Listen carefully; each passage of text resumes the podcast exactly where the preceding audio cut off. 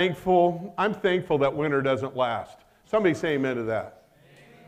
Amen. amen. Isn't that cool? Whether it's meteorological winter, we're just coming through where it's cold and it's gray. Yesterday was so sunny, but it was still chilly. Or when things are dead and they're dormant. Man, that gets tiresome to many of us. But also, there's a winter that is also discouraging for us as people and that's known as the winter of the soul. Have you ever experienced the winter of the soul where your passions, your excitement, the new life that you seem to have before all of a sudden ceases and things go cold? Thank the Lord, these seasons don't last. And you're looking up there. That's how some of us feel sometimes. we have been fruitful vines. We had a great harvest. But now, where'd that go? But I'm here to tell you God hasn't left you, and He hasn't left me. He's still there. In the winter of the soul, we're tempted to ask questions about our faith. Faith questions that really lead to doubt. We sometimes doubt our value in the winter of our souls. With nothing to show for, with no new fruit, no productivity, no outward activity to speak of, we feel as if our worth shrivels. We feel as if God is not there we know God is silent. Sometimes it even seems like our brothers and sisters kind of move away. The ground of our heart seems to go fallow and things are not growing there, and all we do is wait for that season of growth to come. Are you in waiting this morning? The psalmist wrote in Psalm 130, verses 5 through 6 I wait for the Lord, my soul waits, and in his word I put my hope. My soul waits for the Lord more than watchmen wait for the morning. I don't know if you've ever waited for the sunrise to finally come. I remember once being out in the mountains on a solo, hadn't eaten, been alone for 24 hours, and how I yearned for the first rays of light to come. And as I prayed that they would come, knowing that that would end that solitude. And I remember just yearning and, and and praying for and searching for the first rays of light because I wanted that time to be over. We want the winter of our souls to be over. Here's the truth God is confident and He is supremely loving. You can be certain of that. He's not frantic, He's not in a hurry. Things aren't surprising Him. And when we feel that it's God's job to respond to me quickly and to my request quickly, that will put me on a fast track to disillusionment, won't it? If, if I expect God just to move like that and take care of everything just like that, and I want Him to do that, that's not a very mature way to think of God, and it's going to end up causing us to be discouraged and disillusioned. Many of us have found ourselves in this, and, and some of us struggle with that losing our faith in the confidence of God that He's at work while we're waiting. Yeah, but He is. The season of the winter of the soul, I'm here to tell you something. It develops something in us, it develops confidence. Confidence that we can trust God, and confidence that we can trust that He's at work operating for our best, even though He's not operating in my preferred time frame. He's still operating. We can be thankful. I want you to hear that again. That's so important. The season of winter encourages you and me to develop that confidence, that confident trust that God is at work even if He's not operating within your preferred time frame. He's still at work. Winter, death, barrenness, dormancy, scarcity, waiting, all those dark and heavy and life sucking things, don't they? They just suck the life out of you. Right? They're not the priority in our discipleship. They really aren't. They're not the priority in our relationship with Jesus. They're not the focus, even. Rather, the overwhelming thrust and focus and priority when you see the gospel, when you, re, when you encounter Jesus, and, and you deal with your discipleship and even in your ministry and serving Jesus, the overall focus and overwhelming priority is abundant life. That's what it is. It's abundant life, it's increasing fruitfulness. and it's generous, even sometimes sacrificial love. It's out in an extreme, it's an abundant thing. And if you're not experiencing that, it's okay because you could be in the winter of your soul. But you could also, it could just simply be because you don't understand how it all works. How, how does revival happen? How does spiritual life really happen? Is it that I just come to a place that gets me all hyped and jacked up and entertained and, and I go away and feel like, okay, man, that must be spiritual life? No, because that doesn't last, does it? No. There's another way. There are other things that we need to see. Here's the deal, people, for me as, as well. Winter is a season, but it's only one of the four seasons. And in the bleakness and the cold waiting of winter, God is still there. He's still working. He's still preparing you for the coming seasons of revival, of freedom, and of fruitfulness. He wants you to be there, and He wants you to follow Him into those new seasons. So if you've got a Bible, we're going to read the first four verses of a familiar chapter in the Bible, a very important chapter. It's the very last of the I am statements that Jesus made before he died. Excuse me. So I want you to read with me. I am the true vine, Jesus said. Very powerful statement. And my Father is the gardener. Some of your translation says vine dresser. He cuts off every branch in me that bears no fruit while every branch that does bear fruit, he, the gardener, prunes, so that it will be even more fruitful. You are already clean because of the word I have spoken to you. Remain in me as I also remain in you. No branch can bear fruit by itself, it must remain in the vine. Neither can you bear fruit unless you remain in me can't bear fruit unless you remain in me. How can you remain fruitful then in your relationship with Jesus? How can you remain fruitful year after year in your service of the Lord? How can you make sure that the, the buds will always be there and the fruit will increase? And it'll do that even into your latter years. How? Well, this is how. This is how, and this morning we're going to talk about it. Here's the first thing Whenever you begin to talk about discipleship and becoming disciple, and we always laugh about this because it's the same in all men's books. I don't know if it is the same for women in all women's books if you, from a Christian perspective. But they all, when they try to bring you into this right and, and growing in personal relationship with Jesus, they all eventually, right up front in their book, they hit on the topic of what? Identity. Identity. That's what they hit on. They hit on identity. Why is it so important that they hit on identity and that our identity be clear? Well, for starters, a person's identity is so important because we can only live up to our identity. We can only live to the level of how we see ourselves. Do you believe that? It's true. As a person, as a man or woman thinks in their heart, so they are. I'm telling you, you can limit yourself but you can also cause yourself to soar. But you, all, you have to be clear, though, and it has to be true what your real identity is. Right? It's got to be honest, it's got to be real. So it's so important.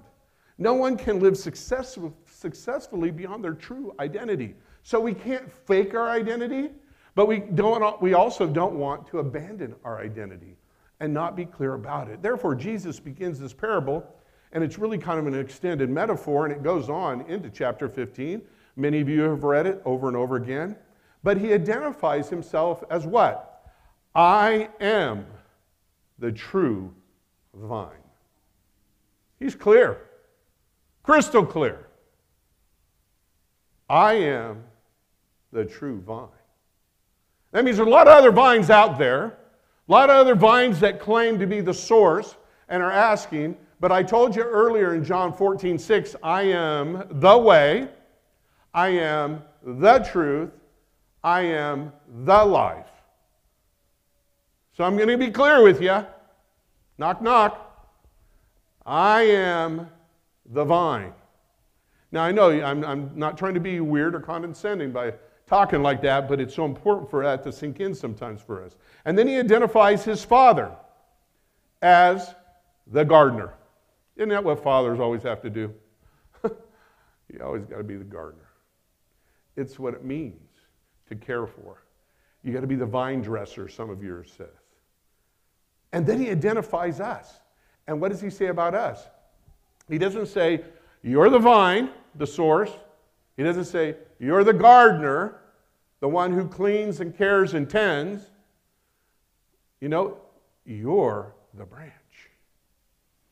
The branch. I'm the branch. Say that to yourself. I am the branch. And I am, I have a different place than the gardener and the vine. I am the branch. The vine was one of the most renowned plants of Israel. It represented national peace and prosperity, and moreover, the vineyard is often used to identify Israel herself. It was classic. There were vineyards and grapes were everywhere. The Psalms, Ezekiel, Jeremiah, Hosea, Micah all use the figure of Israel as the Lord's vineyard. That's an important topic to research, this idea of vineyard. And how does that relate to our faith? Jesus himself, he carried on this identification of Israel as God's vineyard in the parable of the talents found in, in Matthew, Mark, and Luke. You can look for that. And also in the parable of the workers of the vineyard in Matthew 20. Therefore, for Jesus to say this, therefore, that I am the true vine, we see that he's announcing, I am the Messiah. I am the one you waited for.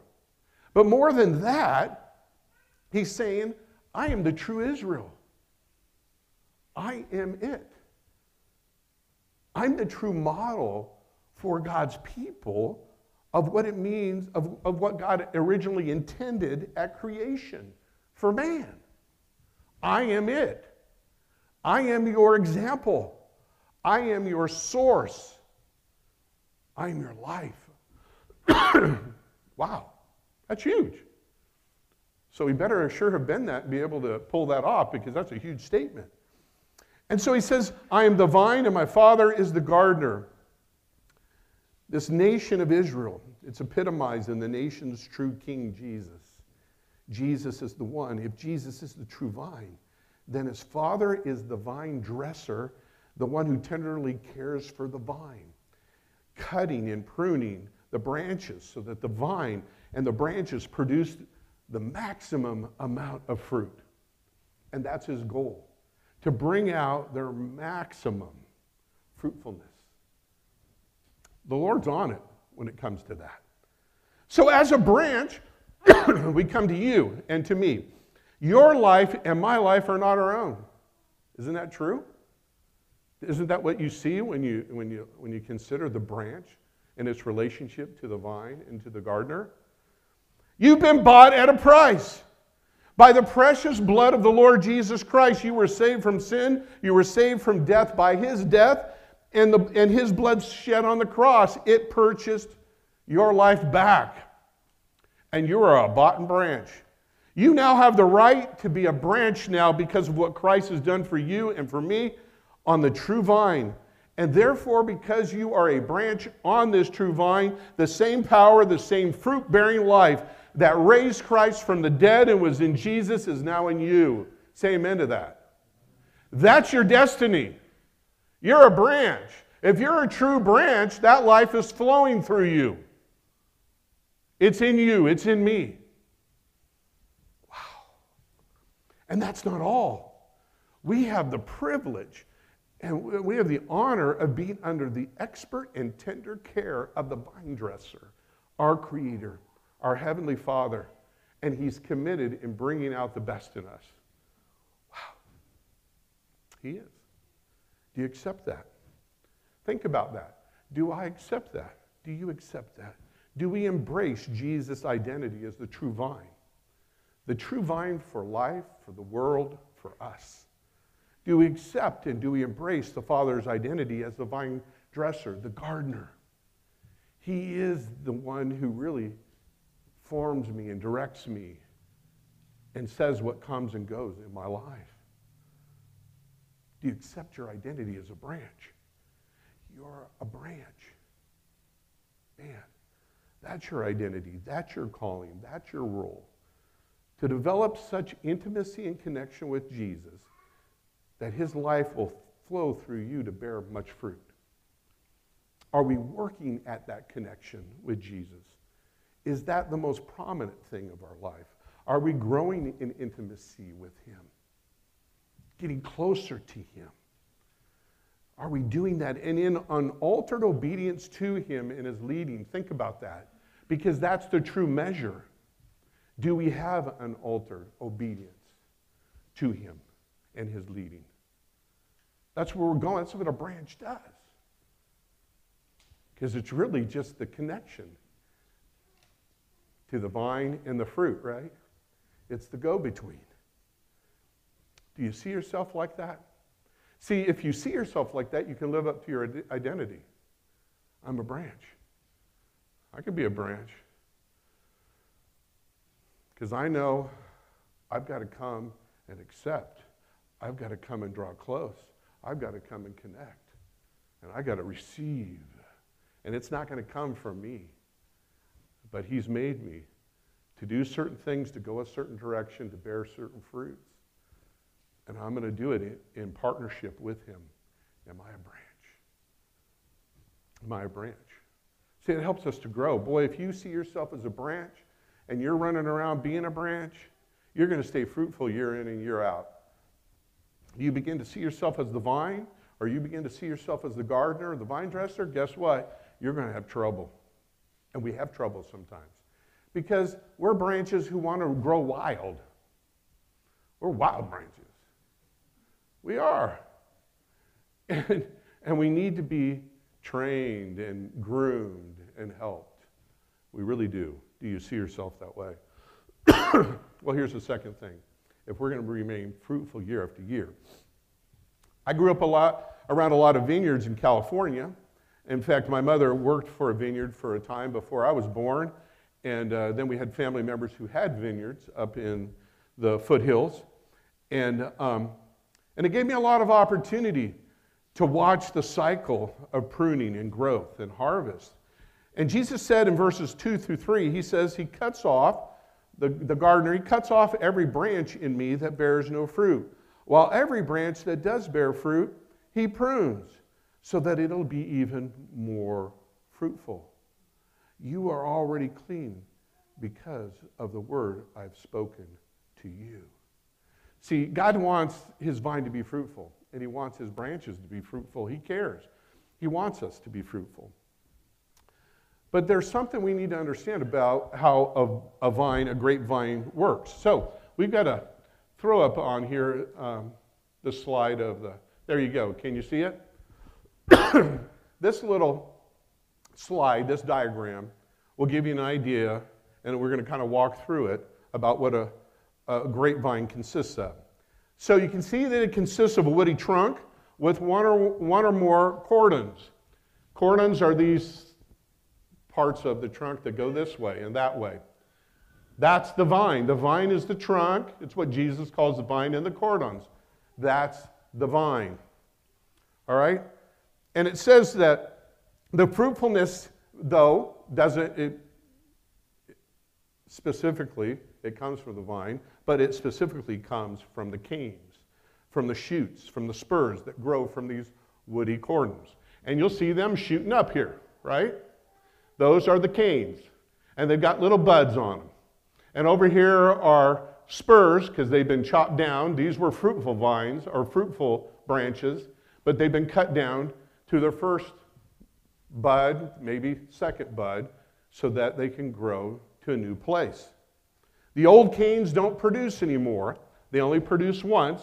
But if they were fruitful, the gardener cu- cuts them down so that they can grow and be fruitful again.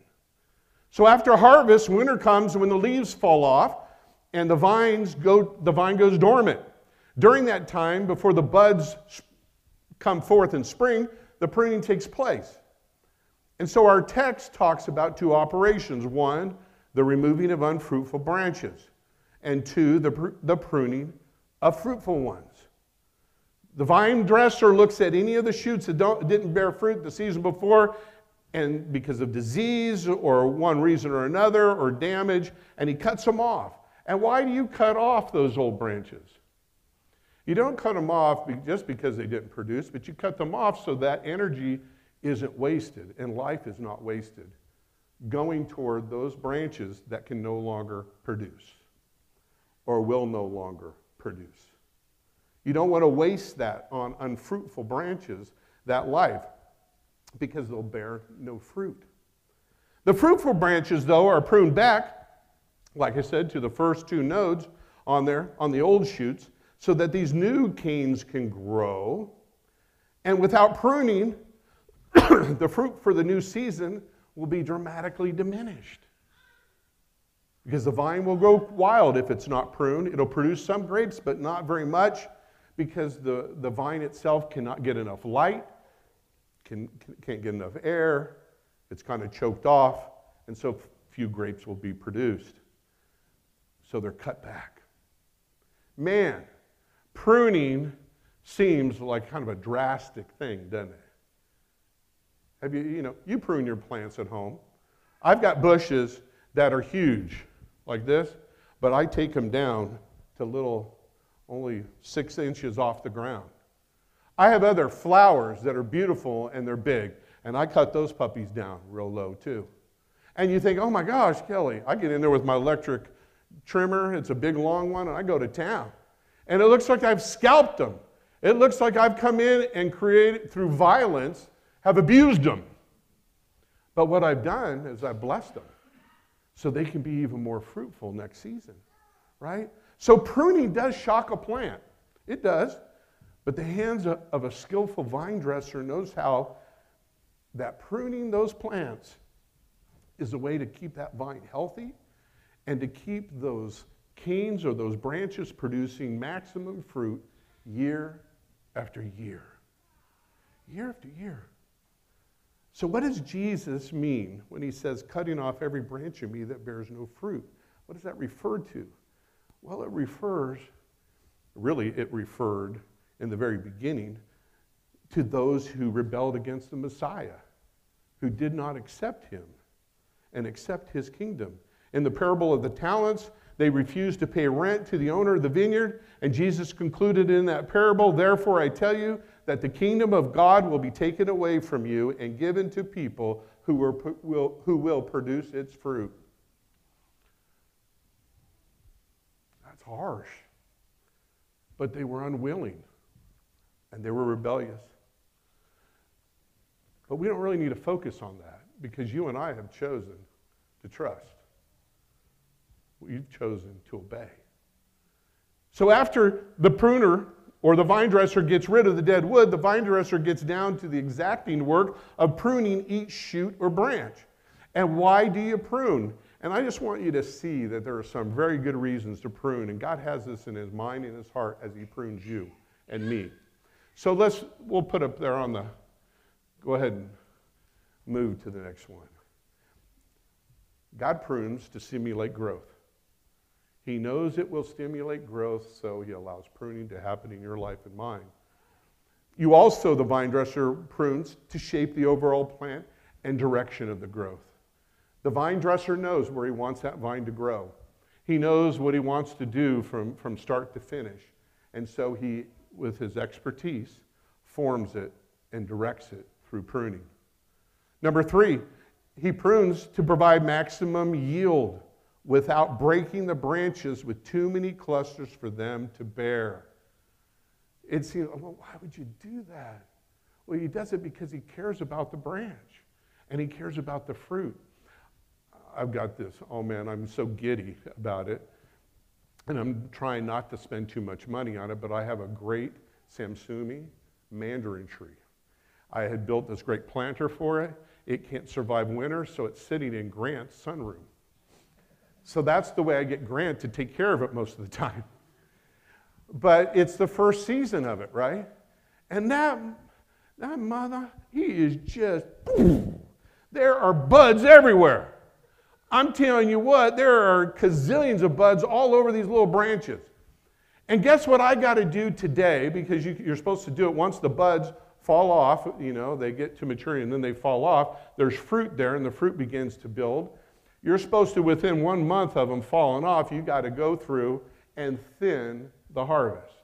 You've got to take off 20 to 30% of the fruit. And and you do that for a reason because you want to maximize your yield. You want the fruit to be good, you want it to be big, and you don't want to break branches. You don't want to destroy the tree before it ever gets started. I don't know whether I'm getting any mandarins for real this season because it's very early in the life of this tree. It might take till next season, but I am so hopeful I'm going to get at least one or two. I'm telling you. In fact, if I get more than that, I'm going to feel like I got a bumper crop. so that, I, I know the excitement that the vine dresser and gardener has to say, oh my gosh, Rick's going to have some big fruit this year. This is going to be great. But he's going to have to have a little pruning and loss to create that big fruit. Oh, but the fruit will be worth it. It'll be worth it. And that's how the Lord looks at you, and He looks at me. Finally, it protects us against mildew and disease. It keeps us clean. And the Lord wants to do that. He wants to keep us clean so that we don't die and we're unfruitful. And lastly, it produces larger and better quality fruit if he prunes with more highly concentrated and flavorful fruit and flavorful grapes. so therefore, that's why they prune. And, and the Father prunes our lives too like this. So we'll be healthy, we'll be beautiful, we'll have better quality, more abundant fruit. Let me ask you, folks, are, are you open to being pruned by the Lord? Are you open? Are you willing to be pruned by Him? Think about that. In your life, in your heart, in your ministry, in your family. You know, you and I may be spending a lot of time in pursuits and activities that are fruitless. Can you think of some right now? You go, man, that's fruitless. That's fruitless. That's a waste. That wastes energy. That wastes this. Maybe we can.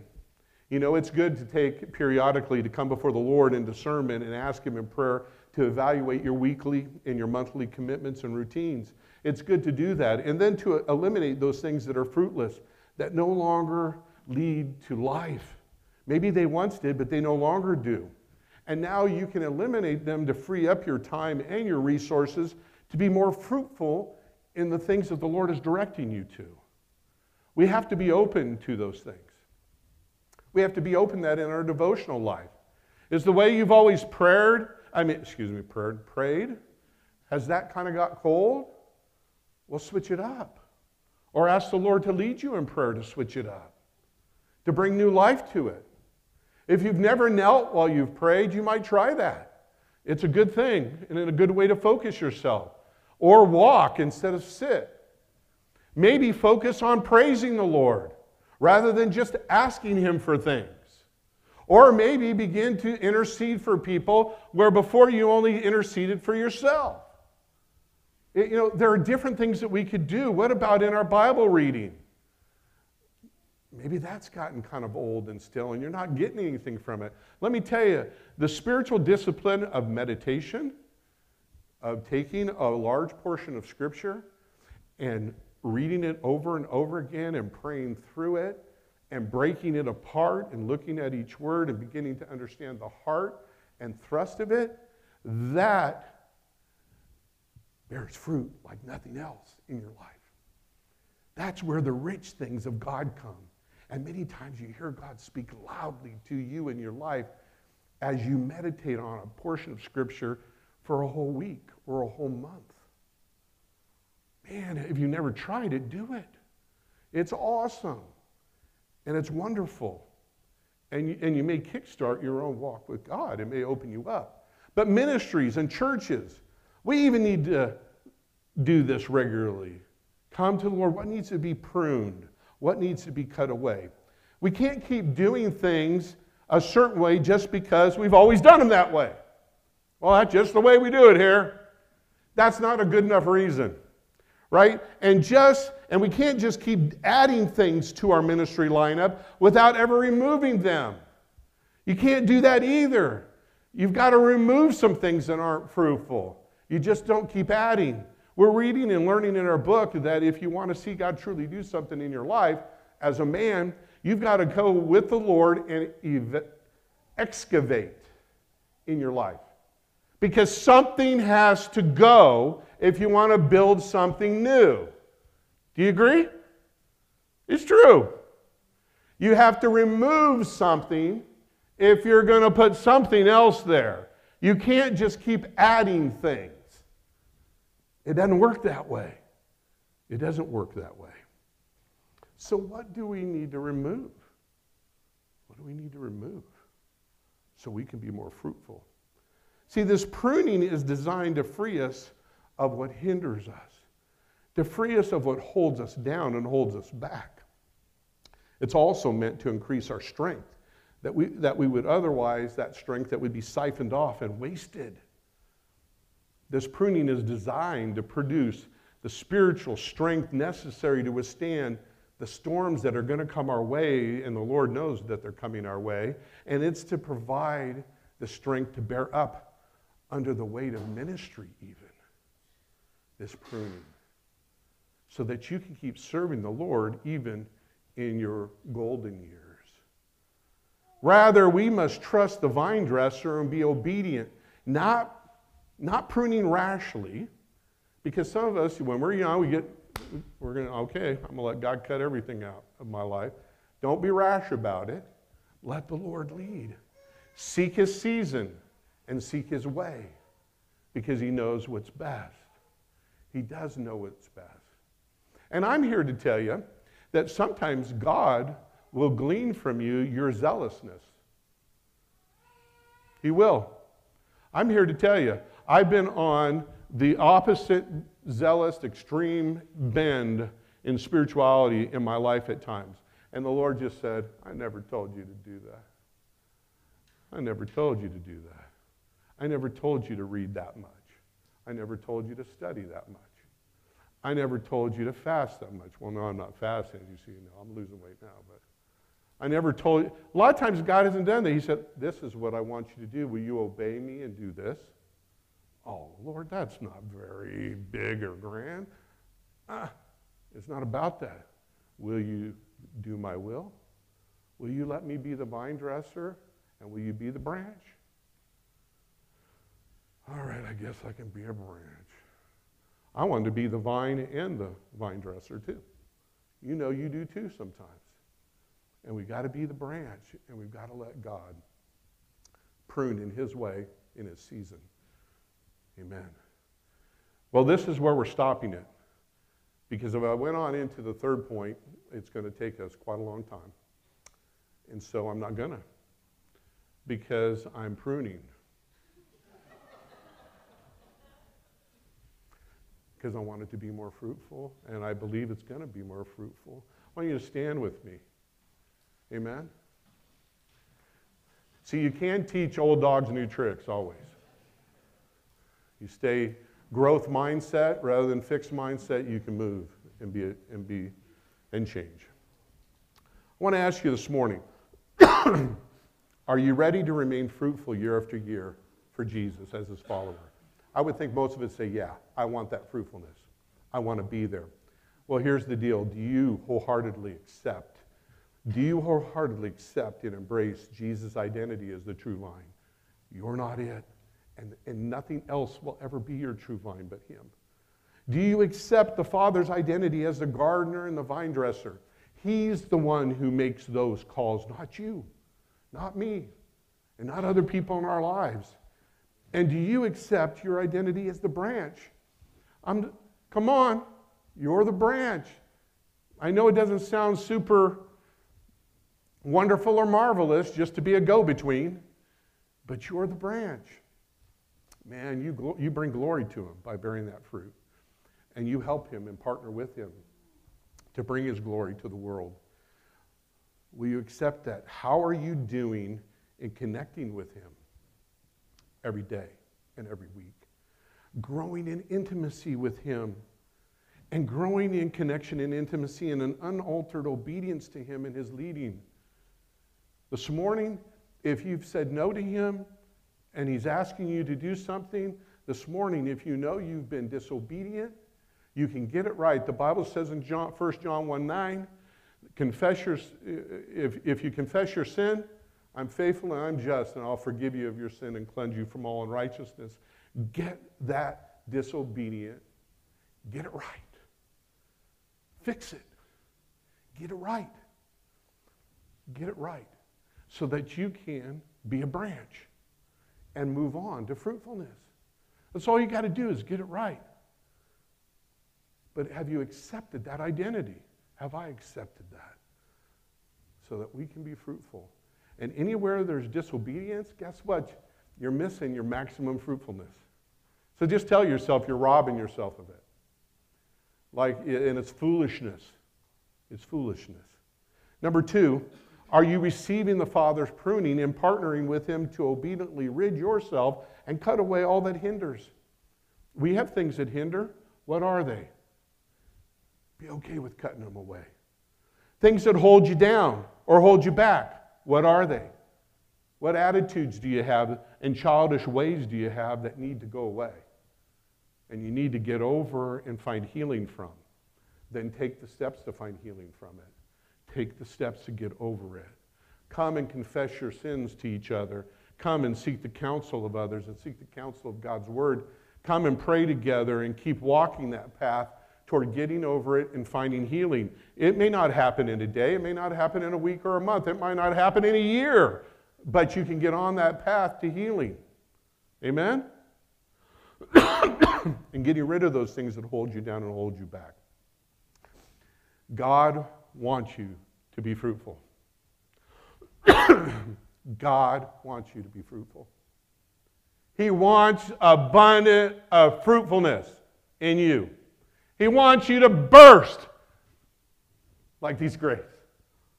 He wants that to be you with clusters so big that people just go, oh my gosh, man. And it causes them to come. And they want to be a part of that and they want what you have. God wants that for your life. And that's not exaggeration. It really isn't. Because when the same power that raised Jesus from the dead is working in you and through you, you're going to attract others. And it's going to be kind of miraculous. And people are going to want what you have. Amen? Amen. Let's pray together for God's blessing.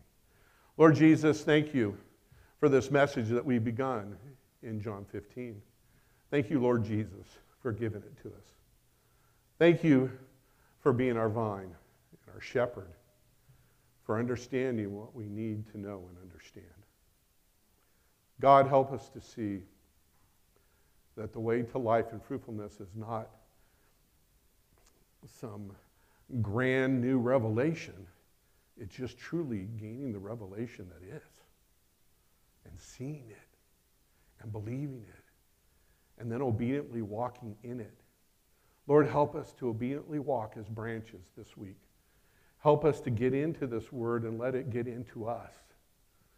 Father, help us to regain new life and new hope and to know that winter is ended and spring is here. It's time for new fruit to come. It's time for new growth to happen. But we have to submit first to the gardener. We have to submit first to his pruning and his cutting and his, his training and his care. But once we do, we're on our way. So, Father, do that work within us that needs to be done. Do it, Lord. Have your Father do it. Help us, Lord God, then to follow you as your branches. That we would, as individual believers, but also as a church of branches, that we would grow and declare your glory. So bless us, Father. We ask this in Jesus' name.